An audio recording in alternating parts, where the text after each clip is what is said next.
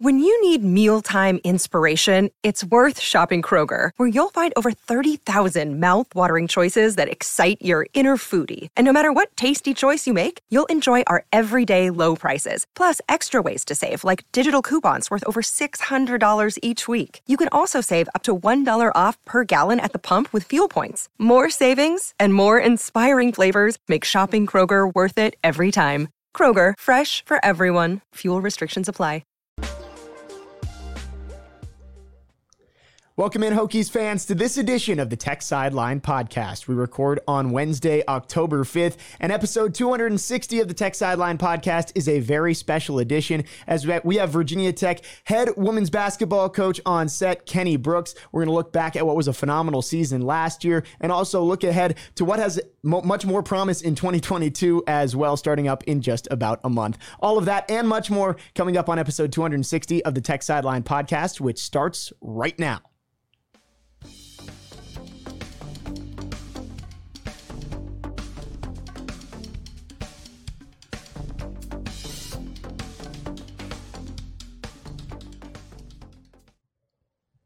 Welcome back into episode 260 of the Tech Sideline podcast. We thank you however you are listening, or if you are watching on our YouTube page, make sure to like, comment, subscribe, and turn on notifications so you know when the podcast goes live or comes out every single week. Want to remind you that Tech Sideline is presented by First Bank and Trust Company, one of the nation's leading community banks. First Bank and Trust is a nationally ranked community focused bank with over 30 locations throughout Virginia and Northeast Tennessee, with an additional presence in North Carolina. They offer free checking with industry industry leading mobile banking, financing solutions for personal, agriculture, business, commercial, and mortgage needs, and more. Visit www.firstbank.com to learn more. Very special edition of the Tech Sideline podcast today. I'm your host, Jake Lyman. David Cunningham on set as well, managing editor for Tech Sideline. And across the way, we are very pleased to welcome head Virginia Tech women's basketball coach Kenny Brooks. Kenny, we really appreciate you coming on. Obviously, a lot to talk about with your team. Very excited for the season. Finally, I'm here. You know, you know, this, I'm, I'm, big time now, but uh, great to be here. Uh, really appreciate what you guys do for all of Virginia Tech, and so I'm very, very excited. I appreciate you having, uh, appreciate you coming on and joining us. First, congratulations on becoming a, a James Madison University athletics Hall of Famer. How about that? How does that sound? You know what? They'll let anybody in, won't they? you know, it, you know, it, it's tremendous. Uh, I went to so many of those ceremonies. I watched some of my former players get inducted, yeah. uh, friends, colleagues. Uh, people that I went to school with. You know, when you're at a university for such a long time, you're going to see a lot of great people come through it. And to see them get acknowledged, it was always a big thrill for me. I never thought about it. I never anticipated it. Um, never even felt like it was my turn. And uh, and then when I got a call, I got a call last February. We were in the, we were in the heat of everything. I think we had Carolina on Sunday and Duke maybe the following Thursday. We were right in the middle of everything, and I had a missed call from the athletic director, and never crossed my mind. So when I called him back, we small talked for a little bit. Never crossed my mind. And as soon as he said the words that you know we your congratulations, you're going to be inducted to the Hall of Fame, I felt like I was listening to Charlie Brown's teacher after that. It was just wah, wah, wah, wah, wah. And it was an out of body experience because I never felt it, never anticipated it. But once I came down off cloud nine, it was pretty cool. And uh, to be able to go back and see so many people that influenced me, uh, it was fun. It was fun, you know. But I think one of the things that really struck me when I went back and saw all those people was how in tune they were to what we were doing here and uh, so many people walked up to me and they, you know they would they would say my players' names you know by name. You know, I love the Kitley kid, uh, your little point guard, Amoore, and uh, you know, really looking forward to what you guys are going to do this year. And so uh, that, that's just true family when they really follow you, even when you go to another university. But very, very special moment for me, and something I'll always cherish. Well, we're all really excited for this year as well, and I know Hokie fans are too. But I really want to start with last season, a historic season for your program. And the first person who comes to mind when you think about your time with Virginia Tech has to be Asia Sheppard. You mentioned a lot that she was your first recruit. She's been with you pretty much this entire time. What has she meant to you and the growth of this program over the last four or five years? She she is a Hokie. Uh, you know, together we learn how to be Hokies, and that's a very special you know situation because when I recruited her, um, you know, I sold her a vision and she took a blind leap of faith. You know, I told her what was going to happen. not what had happened, what is happening. And, you know, she really bought into it. You know, I told her the first couple years are probably going to be rough by many standards. Uh, it wasn't going to be smooth sailing. I said, but in the process, you're going to learn. And I said, before you leave here, there are going to be players in that locker room that are going to be very compatible to you and what you desire. Uh, and we're going to take this program and we're going to be of national prominence, you know. And uh, I remember the moment, you know, the COVID year, we felt like we were going to be in the NCAA tournament. So it gets cut right there. You know, we did everything we needed to do, won every game that we needed to win to hear our name called on Selection Sunday. Uh, so it didn't happen. Very disappointing. The next year, uh, we start off very slow in the ACC, but we get it together. And we get to the point where we know our name is going to be called, but you never know what it's going to feel like. You know, so many years trying to get a program back to that situation.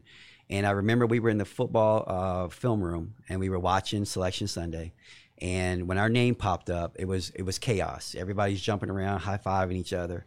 And she and I just looked at each other and we had a moment. And we didn't say a word, but it was almost like we did it. And we did it because the kid is special.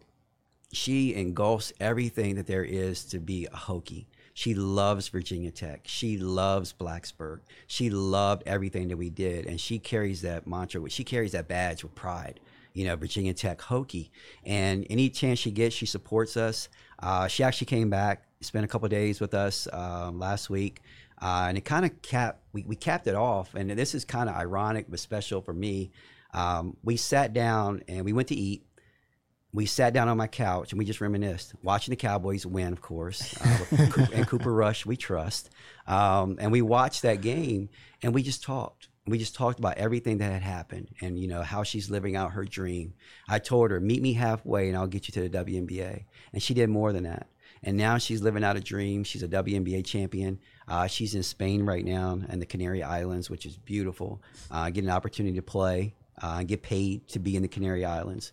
Um, but just special kid, special kid, not only for me, but for the university because she's a great ambassador for both.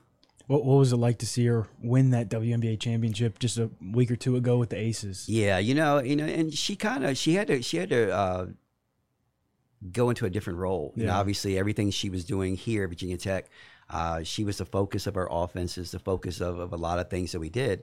And uh, you know, and I told her, I said, look, as you go into your you know your year, your rookie year, you may have to sit, watch, and learn because the the it's undervalued how good that league is. There are only 11 teams. You know, 100 and you know 22 or 30 of the best players in the world. And so you're a part of that. So you may have to learn, watch and learn. And she had a great opportunity with a veteran group to learn, you know, and she did that. She didn't pout, you know, she just went and worked hard every day, tried to try to continue to get better. I think it's going to pay dividends for her in the future. Um, but just so proud of her, the way that she just, I, I, lived it through her. We all lived it through her, and we watched her. We rooted. You know, we were all like in group text with my players, you know, talking about the aces. And I and in the process, honestly, for me, it was great professional development because the aces team is very similar to the team that we have now. They have a dominating center in A'ja Wilson, Liz Kitley.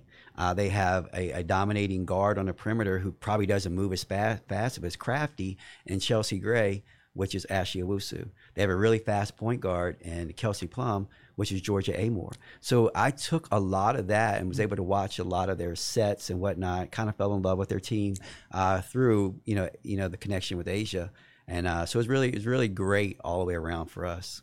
Is it strange getting ready for this season and not having her around? It is. So, since she was there for the past five seasons. Yeah, it is. you know, and actually when she came back, uh, you know, I think it was like her second practice or something, and um, I just wanted her to be out there. You yeah. know, yeah, because you're yeah, so used to. I'm it. so used to her. I'm so used to her. Her mannerisms, her moods, everything. We we kind of grew together uh, because it was only one year that I had, which was the first year that she wasn't out there.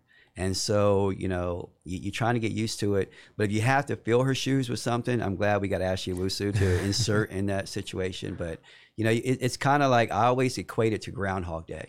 Okay. I stay the same, get a little bit older every year, but the kids stay the same say age. And so we're just a new crop of kids, a new team, new personalities.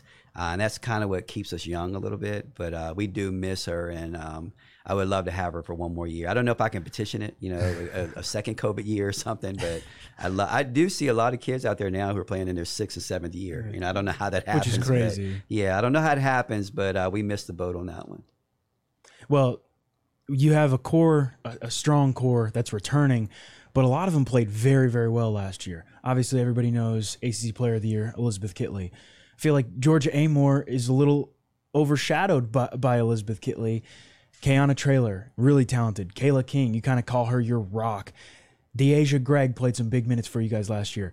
How important was is that that group is coming back, and how crucial were they for you guys all year last year? they were crucial for us all year last year. Uh, many of them that you mentioned the year before that, and uh, it's really building and setting the foundation uh, of, a, of a championship brand. Whit talks about championship brand uh, versus a challenger brand, and for the last couple years, we've been a challenger brand. You know, we've been chasing some teams. We've been chasing Louisville. We've been chasing NC State. Uh, which we have a tremendous uh, respect for and a, and a healthy rivalry with now we feel like we're on that level. You know, we have all the pieces uh, that we, we can become a championship brand. And in doing so, you have to have an understanding. You have to have an understanding how to prepare, you know, and not just for game day, but like now. You know, how do you prepare your body? How do you prepare your mind? How do we incorporate new pieces? And uh, we have the right people to do that. You know, Elizabeth Kitley is the most humble superstar you'll ever meet. I call her my Tim Duncan. You know, she's so humble. She works. She's the hardest worker. Um, she doesn't want any of the praise. That's all she wants to do is win. As a matter of fact, she had she has two first team All ACC trophies. She has uh, a Rookie of the Year, ACC Rookie of the Year trophy. She has a Kay Yow uh, winner. She has the uh, Player of the Year trophy. They're all in my office. And it's not because I'm a selfish coach and I want them. It's just that she says, I'll get it later. You know, it's not what she's playing for. You know, she wants the big trophy. And when you have someone like that who's leading your program, you're in business because if she's the hardest worker and she's the most humble, people look up to her and they say, well, you know what? If she's that way, I have to be that way. That's the way Tim Duncan was for Gregg Popovich. That's how they won so many championships when, you know, you have a star studded uh, NBA and now you have this special guy. We have that special person. Georgia Amoore, she may be overlooked in in the public's eye. She's not overlooked in our gym. Everyone knows she she, she runs the show. She runs the show. Uh, doesn't matter who you bring in. She's going to be herself. And, and I've always said it. She's been overlooked because she came in at a time where there were so many talented players entering the ACC in her same year. Deja Kelly, who was a McDonald's All American. Hailey Van Lith, who was a McDonald's All American. Everyone knows that. No one knew who Georgia just, Amoore just was. some Australian. Just some little Australian, hey, that no one knew.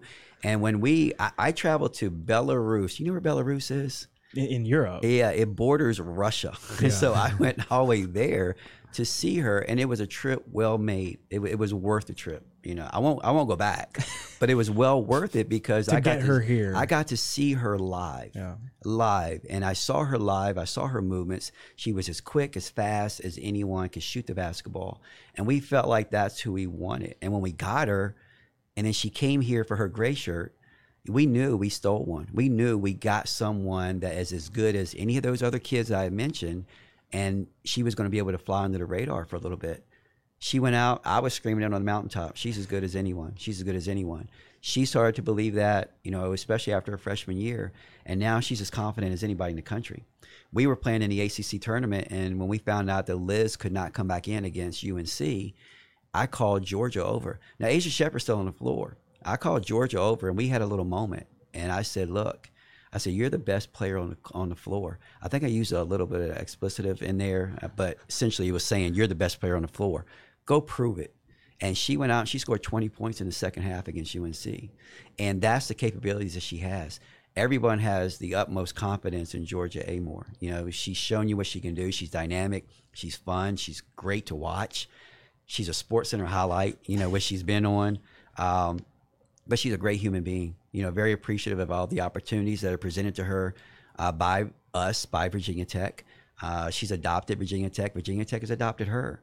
Now she she went home this summer for the first time in two and a half years, but she's in great hands. You know, because everyone's really stepped up and really taken a liking to her and adopted her, and she's going into you know her third year. You know, as as a starting point guard for us, she's tremendous now. Kayla King, which you mentioned, you know, she's my security blanket. She's that player that if I know she's on the floor, something good is going to happen. Don't know what it is. She's underrated because she guards everyone. Doesn't matter. She puts them in very tough positions. She's probably her and Liz and George are probably the three smartest players I've ever coached in my life. And, and they're all on the same team together. All on the same team. And we went we went that direction in the recruiting process. When I first got here, it was like athlete, athlete, athlete. And I felt like they couldn't do the things that we wanted to do, which we needed to do to compete in the ACC because everyone was getting athletes. You know, maybe we weren't getting the top tier athletes, but we were getting athletes. And so we switched it and we wanted to go with kids who are really understanding, have basketball, high basketball IQ. And a lot of people questioned some of the kids that we brought in. They didn't know about it. But those kids are three of the smartest. And we can do anything. I can change anything on the fly. Liz is a 4.0, Kayla's a 4.0, and George is a 3.9. You know, so they and they're that smart with basketball as well. I can change anything on the fly, and they can do it right then and there. I can put a play in in November and not run it again until February, and they remember it, and they tell me what I called it. And so I just have to understand that they're a little bit smarter than I am, and I just go with it. But tremendous, tremendous kids. Kayana Traylor, what you mentioned, is very, very comfortable in our system now. Uh, a lot of people say portal, portal, portal. I hear a lot of people talking about the portal for Coach Pry, portal for everyone. Go grab someone in the portal. It takes time. It takes time. You get some of these kids for a year. It takes them a long time to learn your terminology, learn your style, learn your philosophy. And like some of these kids that you're getting for one year, it's not one year. We get them in the summer, and by March they're done. You know, so it's like a eight month contract essentially, and trying to get them to understand it. Kayana Traylor is in her second year, and now she's comfortable with what we do, how we do it, how we play defense, how we play offense. And I think you're going to see her have a tremendous year for us this year. You mentioned going from the challenger brand to the championship brand, and a lot of that is beating those teams that have been at the top of the, the league and the top of the country. And you've beaten North Carolina, you've beaten Georgia Tech, you beat NC State two years ago as well.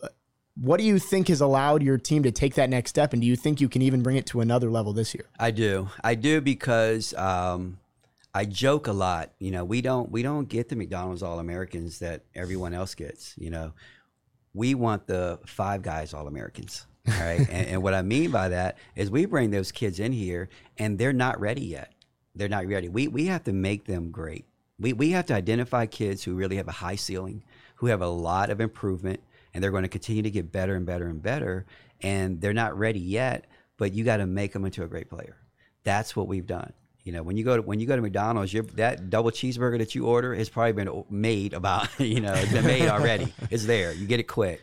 You go to Five Guys, you got to wait a little bit. Made to order. Made to order. you see it. You see it being made, and that's what we that's what we reference our kids to. You look at Elizabeth Kitley. You know, she was recruited high, but she wasn't a McDonald's All American. She wasn't considered the the creme de la creme of the recruits in the ACC. She, we made her into that. You know, she has bought in and worked extremely hard. Georgia Amoore, which I mentioned earlier. So you get them here, and development is a cornerstone of our program. We get them here, we build them up. That's what I love to do, other than podcasts. Okay, I shake hands, kiss babies. I'll do it all. I'll do it all. I'll go speak. You know, I have a lot of speaking engagements here in the next couple weeks. I'll do them. But what I enjoy the most is being on the floor. As soon as I leave here, it's our it's our day off. I'm going to go with Elizabeth Kitley, and we're going to we're to work out.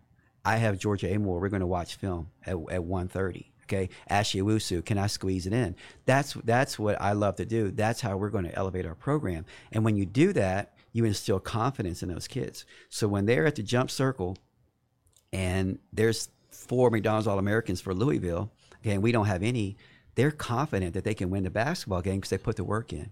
They, they, they watch each other. They build a confidence in each other. And it took a little bit of time.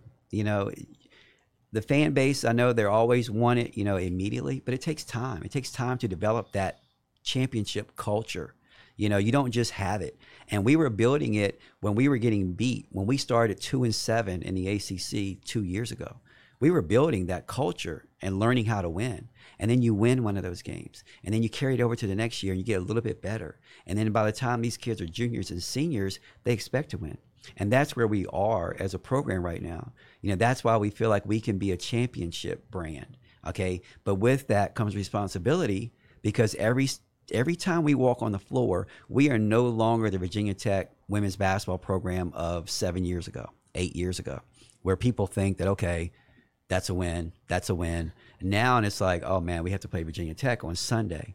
And that's what we had to build for. Okay. And it wasn't going to be a quick fix. It was going to be by year by year getting a little bit better. And now and I feel like we're at that point where we can challenge, you know, for a championship if you can challenge for an ACC championship, which I think is is the best conference, women's basketball conference in the country, if you can challenge for a championship in that conference, you can challenge for a championship on the national scene. And that's where we are. Can we do it? It's going to take a lot. It's going to take a lot of coming together, but we have the pieces that puts us in position to at least think about that, dream about that. But we also have to understand that every time we walk out on the floor, we're going to get everybody's best shot. You know, I'm, I do not care if it's if it's Louisville or Pitt or Syracuse or Notre Dame. We're going to get everyone's best shot, and we have to be ready for that. Multiple ranked wins last year: Duke twice, North Carolina twice, Georgia Tech, and then the fantastic North Carolina game. Just what a game of basketball that was in the ACC tournament. Um, some really big milestone wins for the program last year, but I don't know if any of them were necessarily on on the biggest stage as that North Carolina game in the ACC tournament goes to overtime. You talk about Georgia earlier, 20 points in the second half. That fantastic layup to, to win or to send it, I guess, to overtime. What do you remember looking back on that that game? And I mean, I I know I was there courtside and, and chatting with Evan Hughes, who called the game afterwards. We're just looking at it, going, "Man, that is women's basketball at mm. its finest. A- absolutely. Uh, yeah, I, I, learned so many things about that game. I learned something about myself. I learned something about my players. I learned something about the culture uh, of our of our team, um, and that they, they were gritty. You know, they could have quit. You know, Liz goes out. Liz goes out with you know in the first quarter of that game. And the second quarter, we were just kind of teetering, and everybody was looking over their shoulder, myself included. Is she going to come back? Can she come back? You know, is she good? Is she good? And then at halftime, we found out she was not going to come back. You know, and obviously we knew we had more basketball to play. Out of precaution, we were going to keep her out. Uh, probably couldn't have played anyway. And so it's like we regrouped. We regrouped. All right, we, we've done it before. But We beat UVA without her. She played one quarter against UVA at UVA, we beat them by 29. Um, and we knew we could do it. All right, but it was just a mindset. And we went out there, and like I said, they could have folded because they because UNC got up by double digits, and we found a way. We found a way, and we took control of the game. The last play when Georgia makes a layup um, in in a regulation for us, um, I learned something about myself as a coach. Don't overcoach. All right, the play that she scored that basket on, it was backyard drawing it up. We had never run anything like that before, and it was just something that we saw something we saw. And I had them. I'm like, hey, uh, you go here, you go here. Who else is in? I'm in, coach. Okay, well, you just go over here. And because we knew, get the ball to Georgia, to your best player. She's hot. She's playing. Use use Asia Sheppard as a decoy because they know they think that the ball is going to go to Asia Sheppard, And we ran it, and they ran it to perfection. And they were just watching and understanding. And that's growth because I don't know if I could have done that four or five years ago with a group. So we we score the basket, euphoria Right, we go out. Hey, that's all you have to do. Switch, switch, switch, switch everything.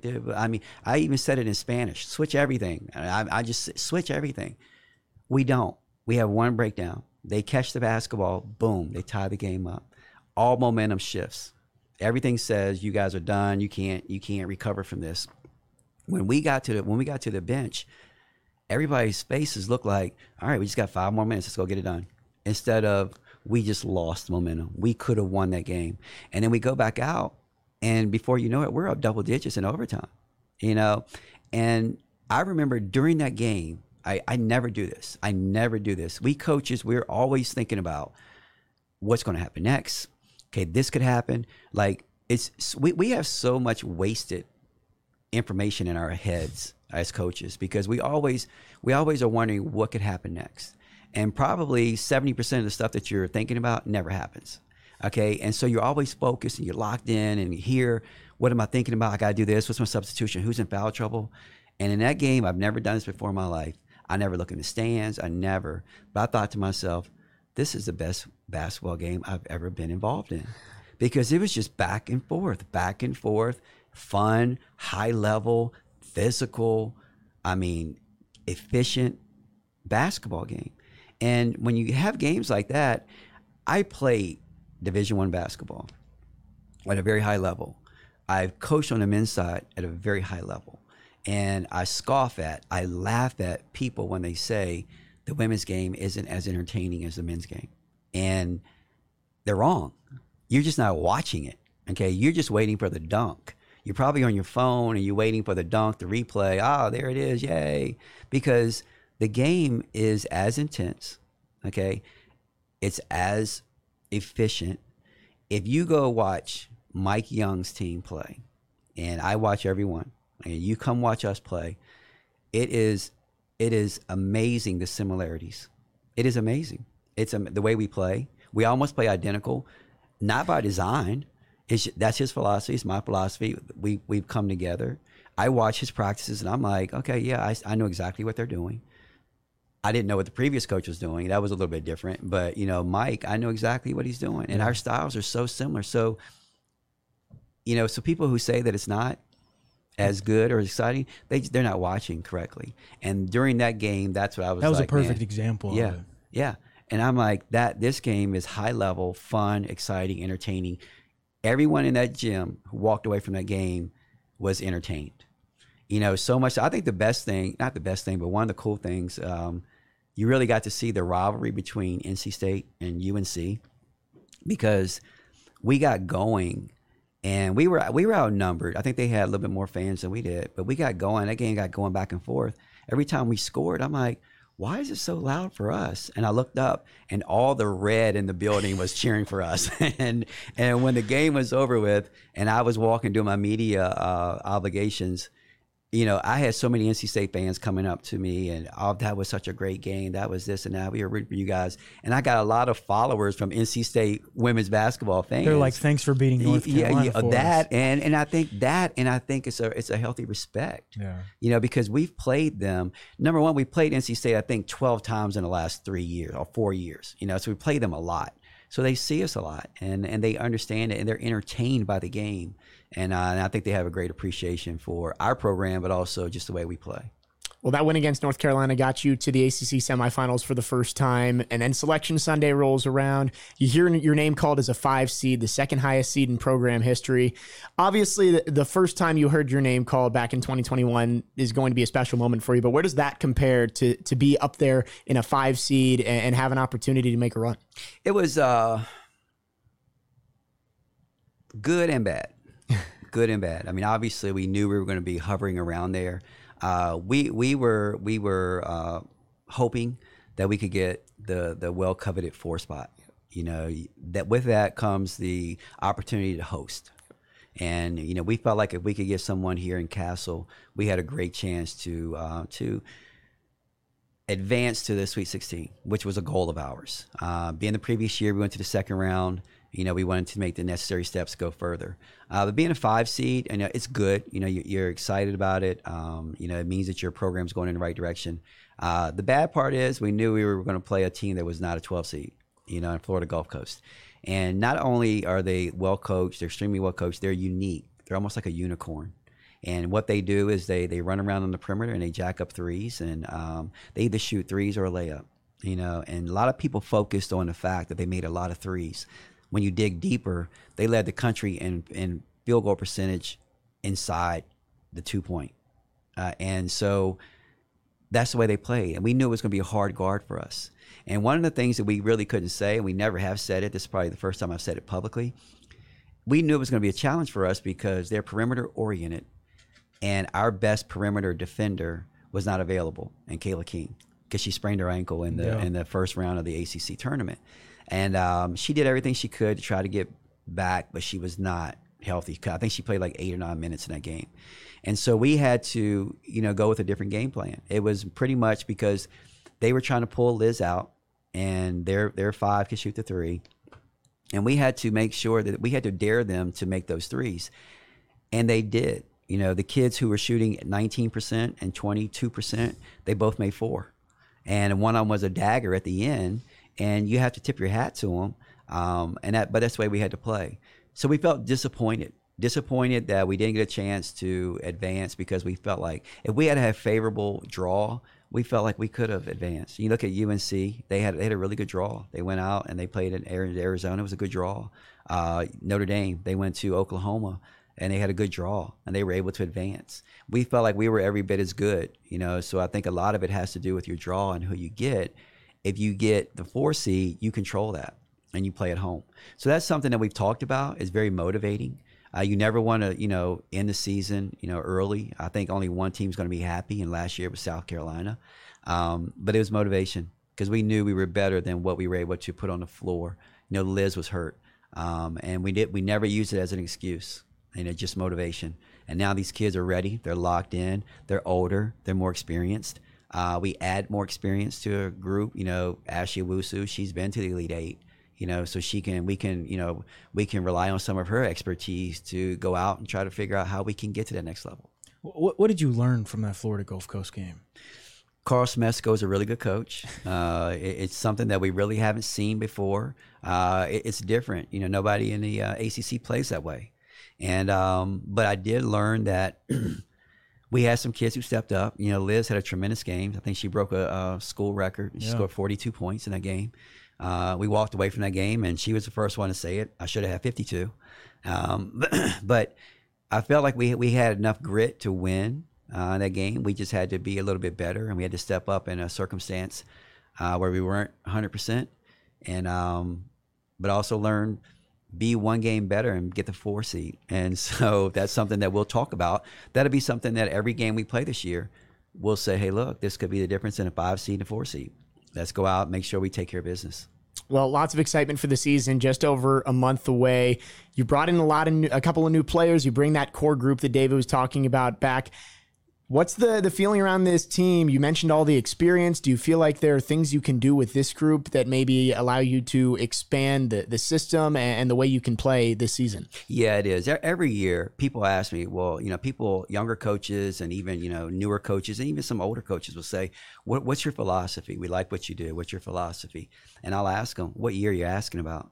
You know, because every year you have to change. You have to evolve you know, the days of being the Bobby Knights and people like that, where you bring kids in to just run your system, we we we can't do that. You know, because if you get a player that's talented who really doesn't fit exactly what you do, how you do it, you have to evolve. And you, you have to okay incorporate them because it can elevate your program. I'm not egotistical enough to say, hey, run my system, and you have to run it great. You know, if you don't run it my way, you're not going to be able to play. I evolve around their talents, and every year is different. You know, I I've never had a dominating center until Elizabeth Kitley. So everything was perimeter oriented. We were our claim to fame was, hey, let's run around and shoot some threes, see if we can beat you. and uh, that's how we had to operate because that's what we had. That was our strength. All of a sudden, you get an Elizabeth Kitley, and we're like, whoa, okay, let's change that philosophy.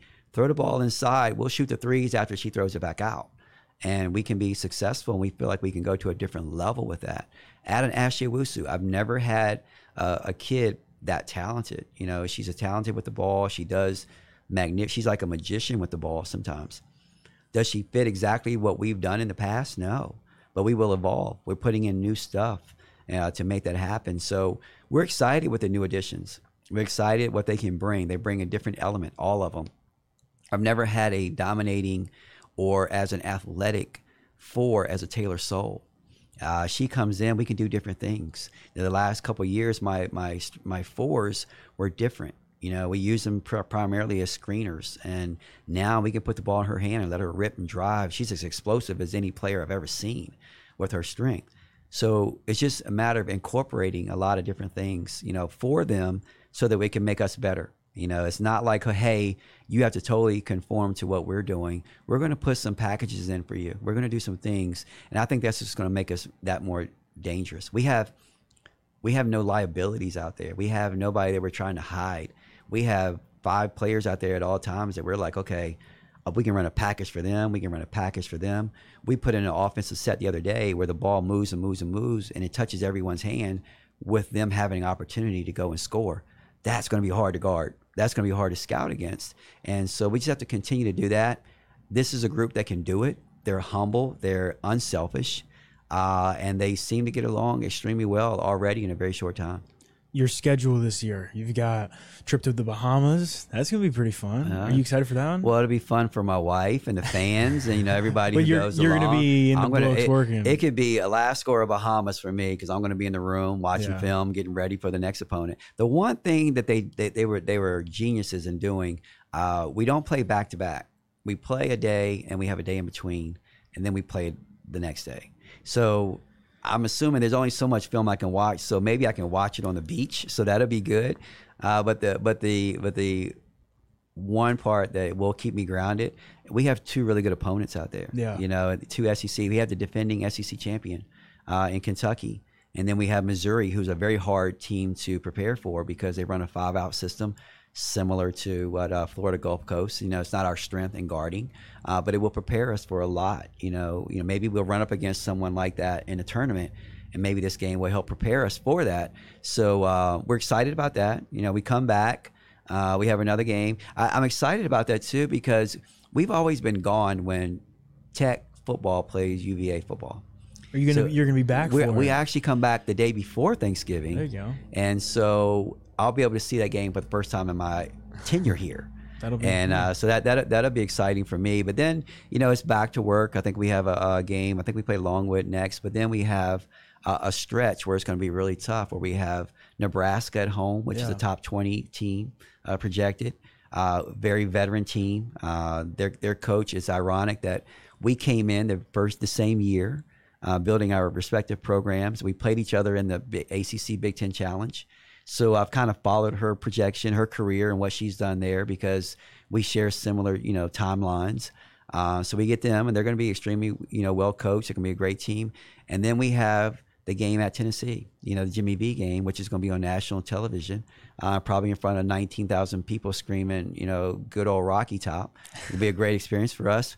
But then there's no rest after that. We have our first ACC game at Boston College, which will be in a very emotional game. You know, we have two Boston College transfers, uh, one, a Boston College assistant coach who's now with us, and then you know they're going to be they they've got that game circled, and um, it's going to be tough. It's going to be tough, but I think this is a group to be able to handle it, and I think we'll come out. You know, I don't know if we'll come out unscathed, but I think we'll come out stronger mentally and prepared as we go into ACC play. and, and you get NC State two big games on on ESPN Yeah, too. Like yeah. like playing what what what's it like? I know it doesn't change like the way you guys prepare or anything, but playing on national television that's pretty cool. You know what? It's it's really cool, but it's not as cool. It's not the kind of cool you think it is for us. And what I mean by that, obviously, with ACC Network and with so many games being televised now, uh, other than the personalities who want to talk to you before the game, it's, it's really the same. much? Yeah, Yeah. it doesn't change. It only changes after the game. And then you see the result, and if you win, you're like, "Man, that's cool. Everybody saw that." You know, you know. If you don't play well, you know, hey, you know, everybody saw that. Yeah. Um, but you know, for the kids, they do a they do a tremendous job, and they don't play any differently. Whether it's on, you know, whether it's streamed, it's not. Whether it's on national TV or whatever, but that's just the maturity uh, of this group. Lots of big games inside Cassell Coliseum. One of those games against NC State is one of them. You've seen the crowds really rally around this program over the last couple of years. Big crowds, especially on Sundays, coming out for big games. What's that mean for this program to see Hokie Nation filling out the seats in Cassell Coliseum? It, it means everything, and um, you know it could mean more um, because Cassell Coliseum is special. It, it really is. You know, if they ever wanted to, you know, build us another a two hundred million dollar venue, I honestly wouldn't want it. You know, take some of that money. You know, make make, make it a little bit more. Um, appeasing to the fans. I don't know, the concourse, get rid of the con- I, I something. Okay, maybe I, I don't something like. But do not change the atmosphere. Do not change the structure of where we play because that building goes straight up. Everybody seems like they're on top of you. We go on an eight to nothing run in Cassell Coliseum. You don't only hear it, you feel it. And that is a home court advantage. When we get people in the stands, okay, it is tremendous for us. We played against uh, NC State, I think the last game of the year, and I think I don't know what the numbers were. Maybe it was four, four thousand, five thousand.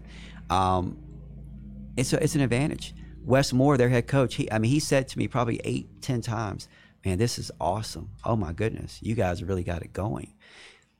That was that game. All right, we need that for all of our games. And the thing that the thing that uh, hurts my feelings a little bit is that I know how hard our kids work. All right, we share we share a facility with the men.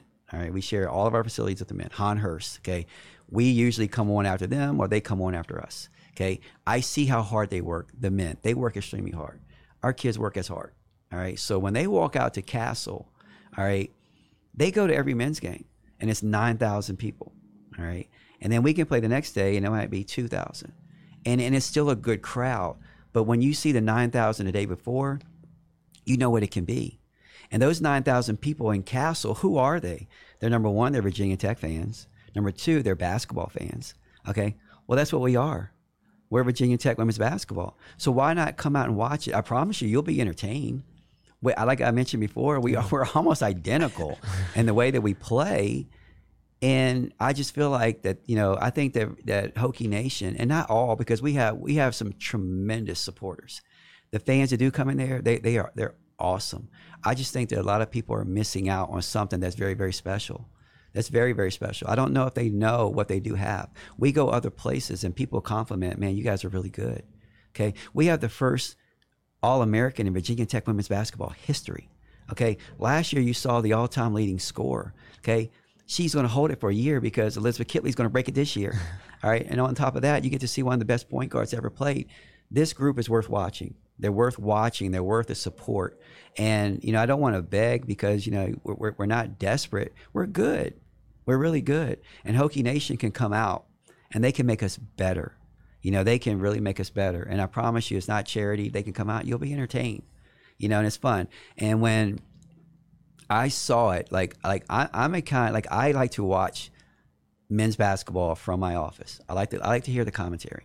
Okay, I, I, I love the atmosphere when I'm coaching in it, but when I'm watching it, I like to be by myself watching it. So I'll watch a lot of the men's games in my office, you know, because I can hear it, I can see it. It's the stats. Those are the things that really mean a lot. When Aisha Sheppard got honored um, for becoming the all-time leading scorer in Virginia Tech women's basketball history, she was honored at a men's game. And when when I walked out with her, and when we were prepping to go, and we were getting ready to go, you're going to go at the first media timeout, such and such, such. We sat there, and I was I was weak in my knees, and she leaned over to me and she said, "Coach, I'm nervous to walk out here. There's nine thousand people in there." She said, "Coach, I'm nervous to walk out here," and I was so glad she said that because I was like, "So am I." because it was electric and there was so many people in there and you felt everything that was happening there.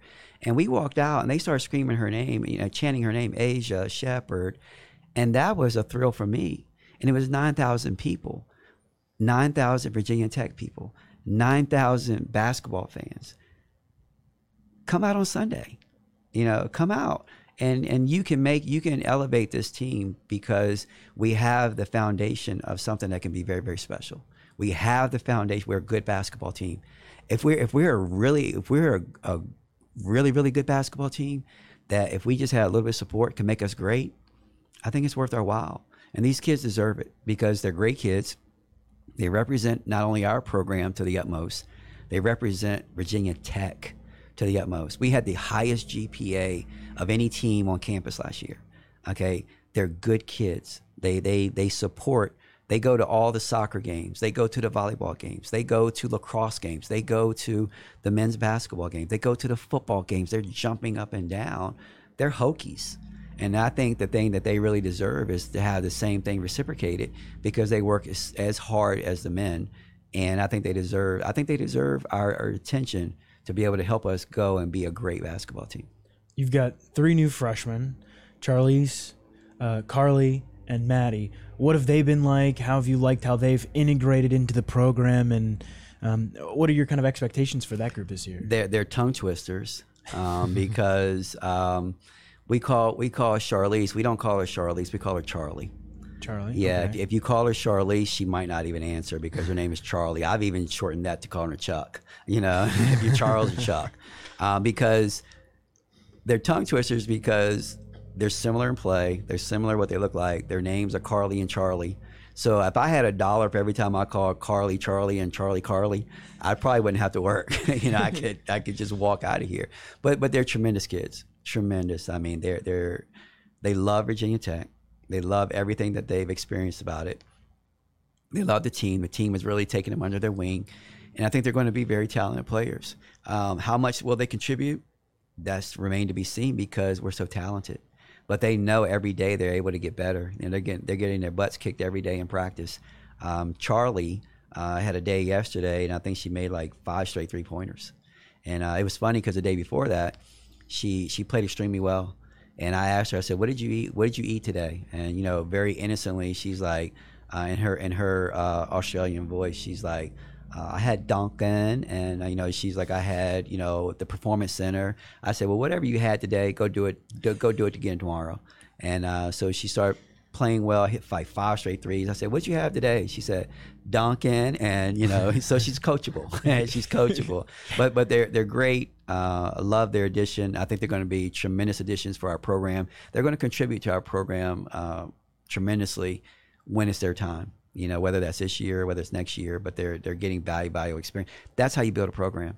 You know, when you can bring kids in and they're very talented, and they're able to sit and watch for a little bit while they can develop. You've touched on some of the transfers as well with Ashley and Taylor and, and, and, Clara, but what can it bring to a team like yours that feels like it's on the verge of, of jumping up to that next level to bring in players with that much experience and talent uh, that that can really step in and be a plug and play starter for you? Well, our, our philosophy in the portal is uh, we don't just go after anybody. Just because you hit the portal doesn't mean that we feel like you're a good fit. Um, you have to get you know, yeah, everyone's in a portal for a reason. Okay, it could be a bad reason, it could be a good reason, and you have to do your homework, and you have to figure out who's going to be able to um, to fit into what we do. Because we didn't need anybody from the portal that was going to try to come in and be the man, you know, be the superstar. We have that. We have the best player in the ACC. We feel like we have the best point guard in the ACC. We have the pieces already. We needed complementary players. We're kind of like, you know, I kind of use the analogy. We're like the Rams. You know, they're homegrown with Cooper Kupp. They're homegrown with Aaron Donaldson. All right, but then they added some supplements. They added they added Stafford. You know, they add they added last year OBJ. You know, some people who are good complements, and that's what we feel like we had. You know, we have our foundation. We have kids who have been with me since the inception of the, of their college careers. So we just needed some supplemental players who were going to come in with the attitude of knowing that they didn't have to be the superstar. So we were very careful. You know, I've known Ashley Owusu since she was in the seventh grade. I offered her a scholarship when she was in the seventh grade. You know, I've known her for a long time. I know her family, know everyone. I knew what she was looking for. She wasn't trying. She wasn't leaving Maryland because she wasn't getting enough shots. She wasn't leaving Maryland because she wanted to go somewhere and be the the person. She wanted to come here because she wanted to play with Kitley. She played with Kitley in a USA basketball trial, and she loved that. She wanted to come play, and she wanted to get some of the things that we were going to be able to offer. Um, Kayana Traylor came two years ago, a year ago, knowing that we had uh, Georgia Amoore you know, and it wasn't like, okay, I need to be, you know, she played 37 minutes a game for Purdue, point guard, all Big Ten, but she knew we had a really good point guard in Georgia. She just wanted to come and win. Taylor Soule, you know, she was all ACC. You know, she's going to come here. She even told me one of her former teammates said, Why do you want to go there? You're not going to be the face of the program. I don't want to be the face of the program. I just want to win. You know, those are ingredients that we look for in the recruiting process. Those are key words. Those are key phrases that we look for when we're talking to them, you know, in the recruiting process. And when they say those things, boom, we know you can be here. Kayana Traylor, when I, I knew, she sent me a long text during the recruiting process. I thought it was a Dear John text. I thought she was breaking up with me, like, hey, coach, thank you. But, you know, no, no, no. But I kept I kept rolling. I scrolled. You know, he, you know how you look for bad phrases, bad words and, and it was not. It's I just want to go there. I don't need to be a starter. I don't need to be this. I just want to go and I want to win. Ashley Owusu, I don't need to be the man. I just want to win. Uh, Taylor Soule, you know, Taylor Soule, we had her on a Zoom. You know, she hit the portal. I knew of Taylor Soule. I knew she was going to be. I knew she's a great, you know, personality. We were talking 10 minutes. I'm showing her the campus on the Zoom. It's beautiful. Our facility, this, that. And she stopped me. She said, Coach, and her parents were on there. She says, Coach, you can keep on with this, but I'm coming because I've seen the culture. I've seen the way you guys do things. That's who you want. And I swear, I think Taylor Soule, you know, before she leaves here, she's going to be the mayor of Blacksburg, you know, and that's what we needed because we have we have a group, we have a, a group full of introverts. You know, we can win a really big game and they're not hooting, and they're not hollering, they're not celebrating. They're in the locker room, they're just like looking at me like, okay, when's the next game? and I'm like, come on, enjoy it. Taylor going to bring that to us. She's like hasn't met a stranger ever, you know, and she's she brings that that energy that we need. Clara Ford is the mother of the team. She's the voice of reasoning. When they get a little bit, you know, out of line or whatever, she says it in a way that like she's a mother, and they just kind of listen to her, and they're like, okay.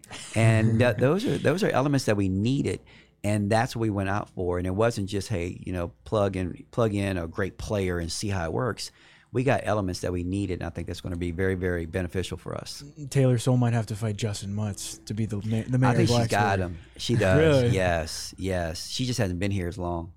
You know, they're they're very similar. Hey, but but but talk about two energetic faces to to lead programs. No, no question. No, no question. And that, and that's something that we we lacked a little bit last year. You know, just that little bit. You know, I can say I can talk in generalities I can say, "Hey, look, you guys are you guys are sluggish on defense, and you guys better pick it up." Taylor Soule's the one that leads the charge. Hey, come on, we gotta. You know, she's only been here for you know two months. Here, here. You know, she's that energy that we needed, and boom. And so I think that's gonna. It's gonna. That those are those are traits that you know on the message boards people won't understand. You know, but we as coaches is what we need. We as coaches is what we desire, and know that it's going to put us over the hump. So Shawn Poppie, longtime assistant, goes to Chattanooga. We were talking about this before.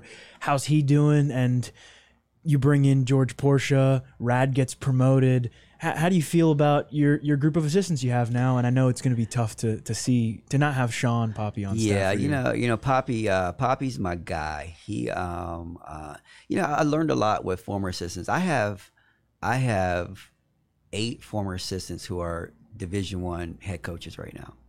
And so, you know, our coaching, I'm not the godfather, but our coaching tree is pretty strong, you know, and, and, and that's something I'm very proud of because obviously for them to get opportunities, you have to be successful in, in where you are. And, uh, you know, I used to be, you know, the way I built my programs at James Madison was like either with us or against us. You know, my programs, we taught them how to hate Virginia Tech. We taught them how to hate Virginia because that's who we were chasing. That's who we were going to be. And it, it, got to a point where we were strong in our culture because it was either you're with us or against us. And so I would have assistants leave, and I didn't handle it well. You know, I didn't handle it well because they were going to a different program. So I'm like, okay, well, you're not with us. So you go do your thing. And I learned a lot from that. So when I had Shawn Poppie, okay, I, I Shawn Poppie, Jennifer Brown, and um, Brittany Anderson. Jennifer Brown's now the head coach at Queens College, who they, they just went Division One. Okay, Brittany Anderson is stud star. Is she went to Stanford? Um, she's she had opportunities to be a head coach this year, waiting for the right opportunity. She's she's phenomenal. Going to, going to be a head coach one day. Shawn Poppie, uh, we're we're we're in a women's sport, okay, and as a male, you know sometimes you got to wait a little bit longer for your opportunity, and uh, but he's a star. He's a star. The last two years, I've given him more responsibility than I've ever given any assistant coach I've ever had and he he blossomed with it, you know, and it, and it allowed me to focus on other things. I gave him defense, so he would watch all the defenses, come up with a scheme. He's kind of like my little Bud Foster, and then he would come to me, and maybe I would tweak this, or I would say, "No, nah, I really want to handle it that." He would incorporate it, and he was able to shine that. He was able to relay that. It gave me an opportunity to rest. I didn't have to think about both sides of the ball all the time. So if he, if I knew he was in charge of the defense, I could focus on what was next basketball wise strategic wise. How many timeouts do I have? This kid is here, and we and we really took off, and it was great, and it was great. In return, I think he was noticed more, and I gave him responsibilities where he was going to be prepared for a head coaching position. The AD at uh, Chattanooga, uh, Mark Wharton, does a tremendous job there. He was with me when I was at James Madison. He was in fundraising when I was at James Madison, so he saw our programs from the ground up. He called me, "What do you think?" And I'm like, immediately, Shawn Poppie. it hurt because I didn't want to lose him. I didn't want to lose him, but I knew it was his time. It was a great opportunity for him for a very good program. So now he's there. And, uh, you know, I used to have these sessions with him. You know, I called it Coaching 101, Head Coaching 101. And I'd bring him in on, on certain situations. Some were tough, learning how to deal with this. You know, some were basketball. You know, we would talk about lots and prepping him. So now when he calls me and he's griping, and he's not complaining, but he's tired and exhausted because he has three assistants who all keep coming into his office. He has video people who are all coming into his office. He's got director of ops who are all coming into his office, and he just wants to hide sometimes. And I just chuckle and laugh, and I said, "Now you know how I was feeling." You know, but he's prepared for it, and he'll do a tremendous job. As will Jim Brown at uh, Queen. She's got a little bit tougher road because transitioning from D two to D one uh, is a little bit tougher.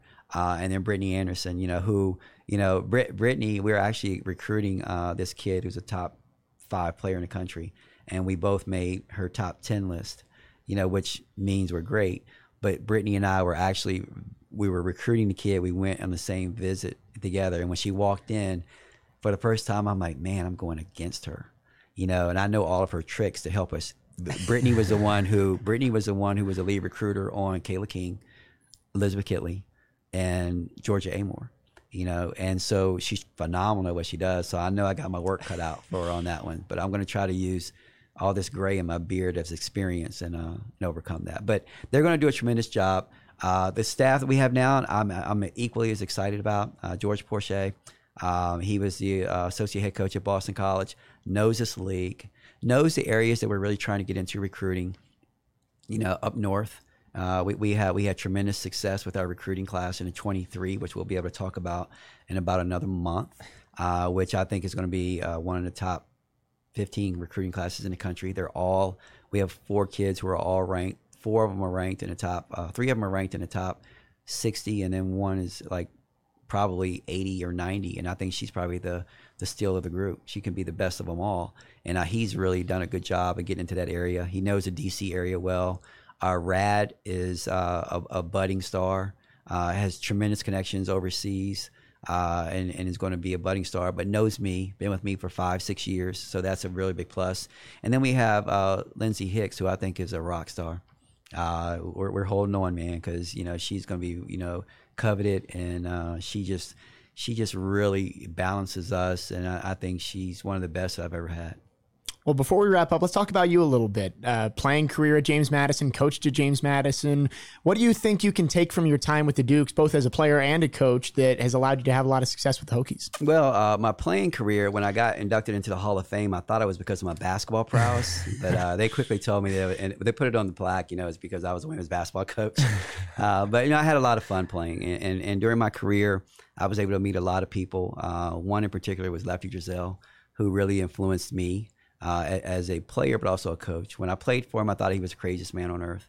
Uh, as a coach, I find myself doing a lot of things that he did, in which I learned from. So, you know, my experience at JMU was uh, was everything to me. Uh, I, I, picked the right school for me, especially at that time because I was an unassuming, shy kid that really needed guidance when I first got there, and I got it, and I got it, and I got it in a family uh, atmosphere type, and that has really really helped me develop my philosophy as a coach, as a mentor to uh, any any program that I have, and uh, we've carried it here. It's all about family. It's all about relationships. Uh, if I'm going to coach a kid hard, I have to know them. And the way you get to know them is you have to go beyond basketball. You have to know you have to know that Taylor Geiman wants to be a biomedical engineer. I still don't know what they do, you know, but I, am learning every day, you know, and, and because I, I I care about everything that she does you know, now she's going to run through a wall for me. You know, Elizabeth Kitley, you know, Elizabeth Kitley, you know, I know her family. I, I know everything about her and probably more so off the court than I do on the court. So that's things that I learned from my experiences in dealing with people. As a player, um, you know, I coach them the way I wanted to be coached. You know, uh, you know, I, I give them freedoms. I try to encourage them. Uh, if they're not good at something, I don't tell them to not do it. I try to make them better at it. And uh, that's the things that, you know, I always wanted, you know, as a player, you know, just encouragement. The game is different now. You know, the game is different. You know, they they jack up a lot of threes now. Uh, that's just the way the game is played, you know. So I'm I'm like that old man, like get off my lawn. Like back in my day, well, if I was ever be, be able to play like this, I would have been great. But it's fun. It'd be fun, and I think that my experiences as a player have really helped me become the coach that I am, and I think that's a benefit for our kids because there's a lot of uh, connection with what we do. So my time was great there. I wouldn't change it for anything. Uh, it was probably the best decision for me at the time. I actually wanted to come to Virginia Tech. I really did. I came to camp here. Uh, Dell Curry, Shenandoah Valley guy. Uh, I know Dell extremely well. Um, you know, we talk, you know, often. He was my idol. You know, Ralph Sampson was a, a Shenandoah Valley guy too, but Ralph was seven four. I was never going to be seven four. You know, Dell six four. You know, smooth shooter. Okay, that's what I want to emulate. That's what I want to be like. And I remember coming to camp here with Frankie Allen as the head coach. Uh, I remember being in the back gym where the volleyball team practices right now and being at camp. And I remember the whole experience. I remember Frankie Allen called me up and he's like, he's like, Kenny. And I'm like, this guy knows my name. Uh, here I come. I'm going to be a Hokie. And uh, actually, my first two letters I got, recruiting letters, was JMU 1 and Virginia Tech 2. And, uh, and, I remember I wanted to come here, and then for whatever reason, they signed some guy named Bimbo Coles. I have no idea why. And then I knew my path had to go a different way, and I was like, I'm not going to play there. Let me let me go somewhere different. But it worked out. It worked out, and I wouldn't change it for the world. And I think it's really you know shaped me for who I am. I know you're a big family guy, surrounded by a whole lot of girls. Yeah. But to have Kendall play for you, and Chloe is still on the team, and I, I know Kendall was involved last year. What's it mean to to have the support from them and you know that they're both part of your your team as well as your family? Everything, everything, and not not just from from my standpoint, but for our team. You know, Kendall Kendall signed with me to come to James Madison. Good level for her, really good level for her, and I thought she would have been you know extremely you know she she would have been fine in the CAA. And when I decided to come here, I said, you know, look, you got a choice. You can stay there. You can come with me. It's a higher level. Don't know what your production will be, but you can come. And she wanted to come immediately. Immediately, you know, she can't play at that level. Blah blah blah. You know, just just killed. And it was unfair to her because she didn't ask to come here. You know, she was following her dad. And so when she got here, you know, she was the subject of a lot. You know, I was subject of a lot. So people didn't understand it. Oh, you're just going to play your daughter. Oh, she shouldn't be playing. And she heard it all. And, and the thing that I'm most proud of is that she persevered through that. She came here when I'm trying to change the culture. I threw her into that locker room. Okay. Who are they going to be mad at the most? Me. So who are they going to take it out on? They can't take it out on me. They take it out on her. And I think she grew from that. You know, she had people, you know, saying, you know, she shouldn't be playing. My wife had to endure that in the stands. You know, she shouldn't be playing. We could lose a game and it's automatically her fault. And she had to grow up in that. I didn't have to grow up in that. I grew up in obscurity. No one knew who my dad was. I went out and played, made a name for myself. Everything that my kids have had to do, they've been under a microscope. Well, that's Kenny Brooks's daughter. Well, she's not that good well, she can't do this. Well, she can't play at that level. So what did Kendall do? She comes out in her first year. She breaks the record for most three pointers by a freshman. All right. Well, you you belong.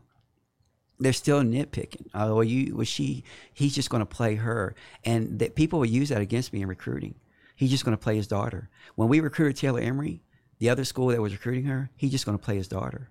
Aisha Sheppard's here playing behind Kendall because Aisha Sheppard just wasn't ready at that time well, he's you're never going to play over his daughter. But what they didn't understand was is that I want to win. Kendall understood what she needed to do, what her place was. Kendall played early because who knew my system better? She did. She watched all my practices at JMU. She knew it. Every workout that I worked out with her was grooming her to play in my system. Now she can put the ball on the floor. I think she made four two pointers in her whole career. but you ask Jeff Walz, you ask Wes Moore. They had the game plan for her. All right. So she was, she made her mark. She was good for us. But where they are the best for us, where they are the best for us, her, Chloe, they, they help promote what we are, and that's family. People don't understand when recruits come in and they see my daughters around, there's a comfort level. When the parents see that, there's a comfort level. You are a father of three daughters who incorporate them into your program. If they're into your program, it must be something that you're safe with. It must be something that you value because you put your kids in there. You have no idea. Carolina has the light blue. They have the Jordan brand. Duke has Coach K. All right, that's their thing. Okay, everyone needs a niche. What is my niche in recruiting? Okay, it's the relationships, and the relationships are built because it's family. My kids have helped us build this program as much as anybody without scoring the points because they have the culture. Ask Liz, Liz Kitley in Georgia come to my house all the time. I don't even know they're there. I don't even know they're there. I'm in my man cave. And, and I come into the kitchen and they're there because they're watching The Bachelorette with Chloe. And I'm like, okay. And I don't even have to entertain them yeah. because they're there with Chloe. All right. Kendall used to bring them over all the time. And that, that promotes family and that helps us. So what they did, I uprooted them. They had never moved until we got here.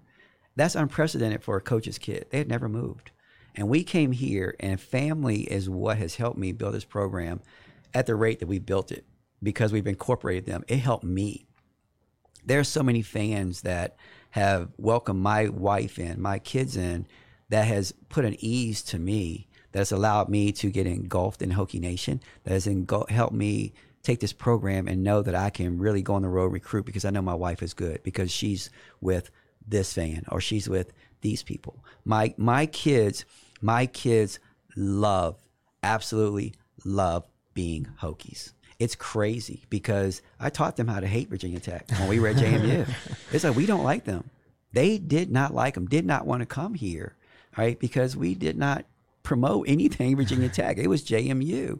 And now they will repeatedly say how much they love it here. They they they love Virginia Tech. They watch the football games. They do this. They we go back up to Harrisonburg and they are like they, my my middle daughter said when you get inducted and you walk up to get your plaque, I'm going to say, "Let's go, Hokies!" And uh, that's what they are. They love it, and it's the best decision I made because they are good. They love it. And so it allows me to really get engulfed in my job and what we can build here. And so family means everything to me. Uh, I have a tremendous family. They've sacrificed so much, they've gone through so much. I think they've come out on the better end of it. Kendall's tremendous job. She's with the ACC network. I mean, the ACC right now. Chloe's found the love of her life in Hunter Cattoor. And um, so they love the maroon and orange. Well, last one for you, Coach. You made a few NFL references on the podcast. Know you're a big Dallas Cowboys fan. Isn't everybody? What What are we thinking? Is Cooper Rush uh, making a QB controversy for the yeah, Cowboys? Jerry, Jerry Jones is a genius, man. Everybody heard heard uh, controversy, quarterback controversy. But if there is something that we're talking about, it means the Cooper's playing great. and uh, and honestly, I, am that fan. I have a Dak Prescott jersey. I, I do. Um, and who do I get mad at the most? Dak Prescott. You know. uh, but you know, you're watching right now, and, and um, I I think that the way that they're playing Cooper Rush is the way they probably should play Dak. You know, they let Dak just try to throw it and try to win the game and score 40, where it, that that's detrimental to your defense. You know, it puts them out on the field too much. Uh, you need to rest them a little bit. And I think that's what they're doing with Cooper. Look at me sound like a football coach, right? you know, but it, it's uh, you know, it, it's it's fun. You know, being a Cowboy fan. Yeah, I took it for granted, you know, back in the '90s when we won three in a row or three out of four, whatever it was. And, like, oh yeah, we'll be back here. Yeah, man, this is what you do all the time, and here I am, 53 years old. We we haven't sniffed it since. So, but um, but big Cowboy fan, and uh, you know, last story I'll tell you before, you know, I'm such a big Cowboy fan that in college, I, I, I dated a, a, young lady, and she went on to be uh, Miss USA runner up, and and so she ended up marrying Emmitt Smith. Wow. And so um, and so when it was homecoming, and I'm at JMU, and she came back for homecoming, and she brought him. She's she's beautiful, drop dead gorgeous. You know, she and I were you know you know very very close, wonderful person. And so she came back, and there's this buzz. Oh, you know, Pat's back. She brought Emmitt Smith. And so we had a recruit and we were at a hotel and they were there. And so Pat comes up to me because she's she's a beautiful woman, beautiful woman, and she looked at me and she says, "Hey," she gives me a big hug, and I said, "Hey, where's your husband?" and I'm like, I, and she looked at me and she just kind of rolled her eyes and she laughed and she brought Emmitt Smith over. And I got to meet Emmitt Smith, and I was a fanboy. Yeah. You know, other time I was a fanboy is when I met Mike Vick last two weeks ago, and I got to sit down with Emmitt Smith and we watched a football game. It was Florida playing. Florida was playing. I don't know who it was, and we are sitting there, you know, eating Outback, talking football. And I'm like, I'm talking with Emmitt Smith, and I got those pictures. So in my man cave, I got Emmitt Smith sitting up there. That's awesome. You know, so that's and, uh, awesome. But it, it's that that that's my that's my claim to fame right there. But I'm big Cowboys fan, as everyone should be, because we're America's team, and uh, we'll get back real soon. I think it's I think it's more with Dak, but Cooper's doing a great job. Well, good luck. You got the defending Super Bowl champs on Sunday. Yeah, yeah. You know, it's going to be it's going to be tough. You know, it's going to be tough. But they're they're they're hobbling right now too. They just got their butt whoops the other day. So, it's true. So it's true. Hopefully, well, that's a lingering thing. We, we really appreciate you coming on and spending over an hour with us here on Tech Sideline podcast. Uh, and good luck. Season starts in just over a month, and we hope to have you back on soon. I appreciate you guys for everything you guys do for Virginia Tech, and uh, you know, hopefully, hopefully, 260. It won't take 260 more to get me back on. Definitely. I'm sure it will not. But yeah, best of luck. And I'll talk to you next week in Charlotte. All right. Sounds good. Perfect. Well, thank you, Coach Brooks, for spending some time with us. Also, thank you to David Cunningham on set with me today. That wraps things up here on episode 260 of the Tech Sideline podcast. We hope you have a great finish to your week, Hokies fans. I'm Jake Lyman signing off. We'll see you next time.